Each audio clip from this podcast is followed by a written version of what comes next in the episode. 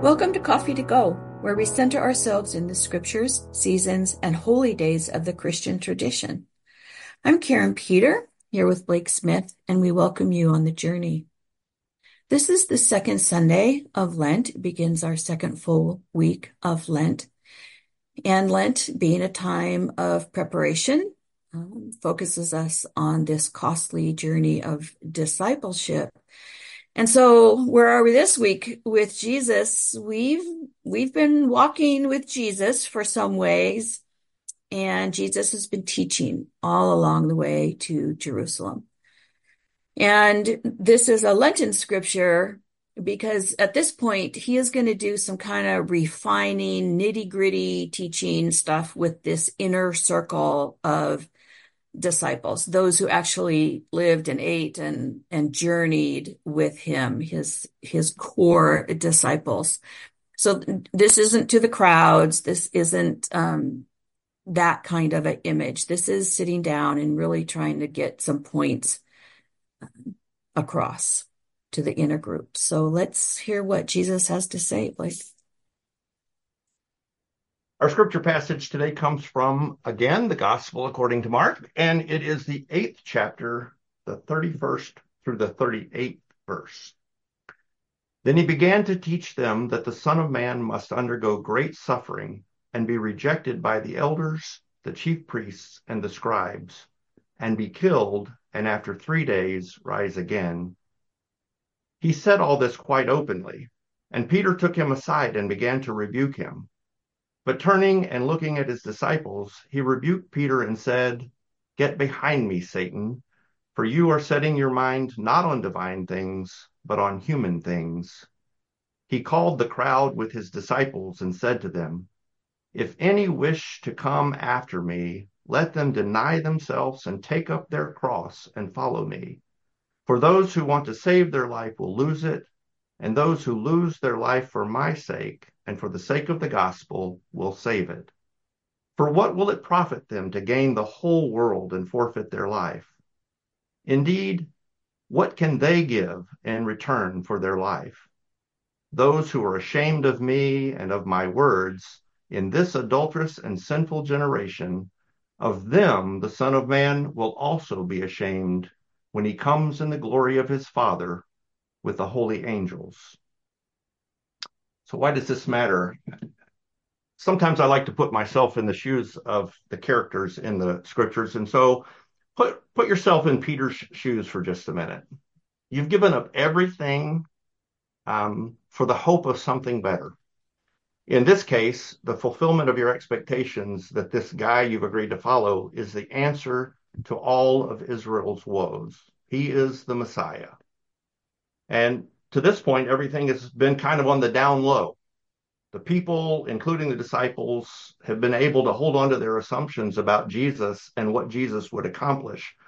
Hear that their assumptions about what Jesus would accomplish until now. And now Jesus is telling the disciples first and then everyone that he's going to undergo great suffering and be put to death. And I would imagine that Peter is so taken aback by this very public announcement and he seems to miss the part and in three days rise again. Mm-hmm. Right? That, that, that is just loss because he's kind of in shock. And Jesus makes clear that the culmination of this journey isn't going to end in the kind of glory that the Israelites envisioned.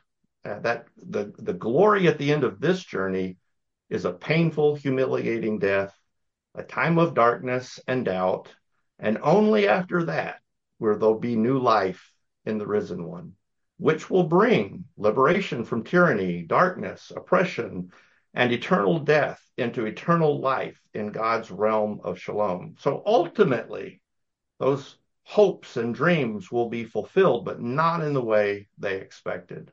And I think sometimes I, am just speaking for myself when I hear something, and maybe when I read an email, I get so caught up in the beginning of it that I miss the punchline, if you will. I miss the mm-hmm. ending and the point, and I I imagine things maybe and maybe respond uh, similarly uh, to what Peter did in this. Um, the way of Jesus, as we hear here in this passage, is to die to self. And that's not a physical death, it's to give up what we think we are due, what we are owed, our goods and our privileges, things that we worked hard for.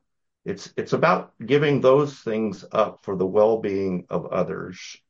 And this was a challenge then, and it's I don't know that it's more of a challenge now because it's our reality. It seems to be, but I mean, if we were to imagine a Sunday school class where we go in and, and, the teacher has prepared the lesson and we the the PowerPoint slides are up on the screen and the things that we read are deny your own wants and desires, prepare to face a painful and humiliating death, forfeit your life for this cause of God's shalom.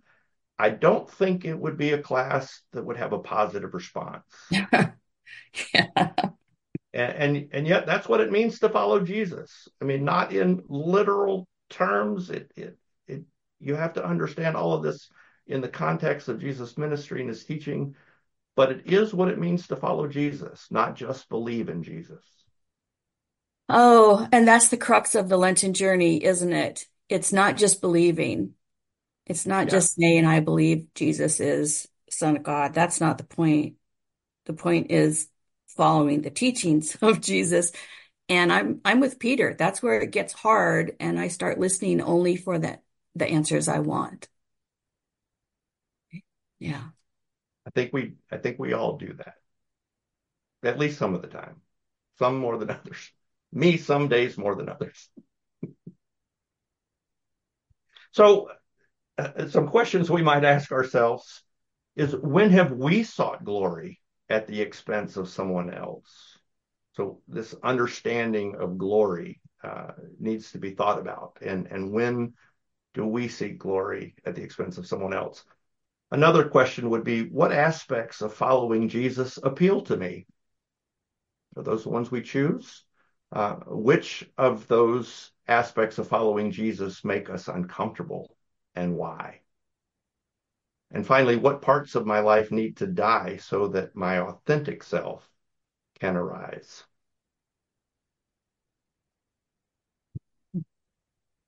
Those are those are really thoughtful Lenten questions. So I'm processing how we could experience this scripture and this kind of point in in the teachings of Jesus and the assimilating of the information that people are trying to do. So um, Jesus makes it very clear that the rest the rest of this journey is going to lead towards a painful death, and we know as Christians that it's the cross, which was a tool of Roman oppression and fear mongering and death. It was a symbol of terror. It's a symbol of power. Um, and so I think about who do we know?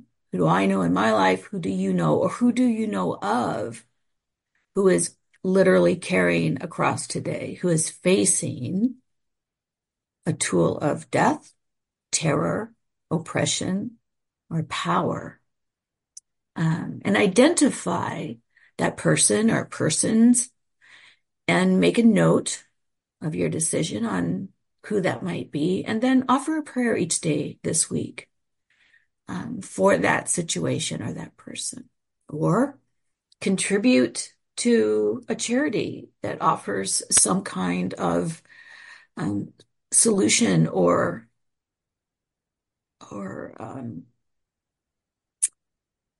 or care or compassion, or even write your political representatives about your concern for a situation, or simply offer your own presence to be with someone uh, facing suffering or in the midst of suffering. So, some ways to really experience the reality of following Jesus for the well-being of others this week. Yeah, some tough stuff, along with some some tough questions, but uh, really the journey that this is all about. So thanks for that, Karin. Our blessing today comes from For Victims of War and Refugees by Janet Morley. Oh God, you bring hope out of emptiness, energy out of fear, new life out of grief and loss.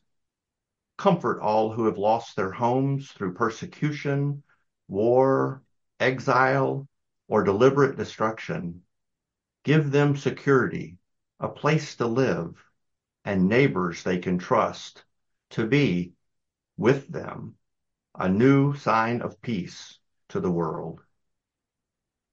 Well, special thanks to our listeners again this week at Coffee to Go. We invite you to join us next week for the next part of our journey through the liturgical seasons and holy days of the Christian tradition.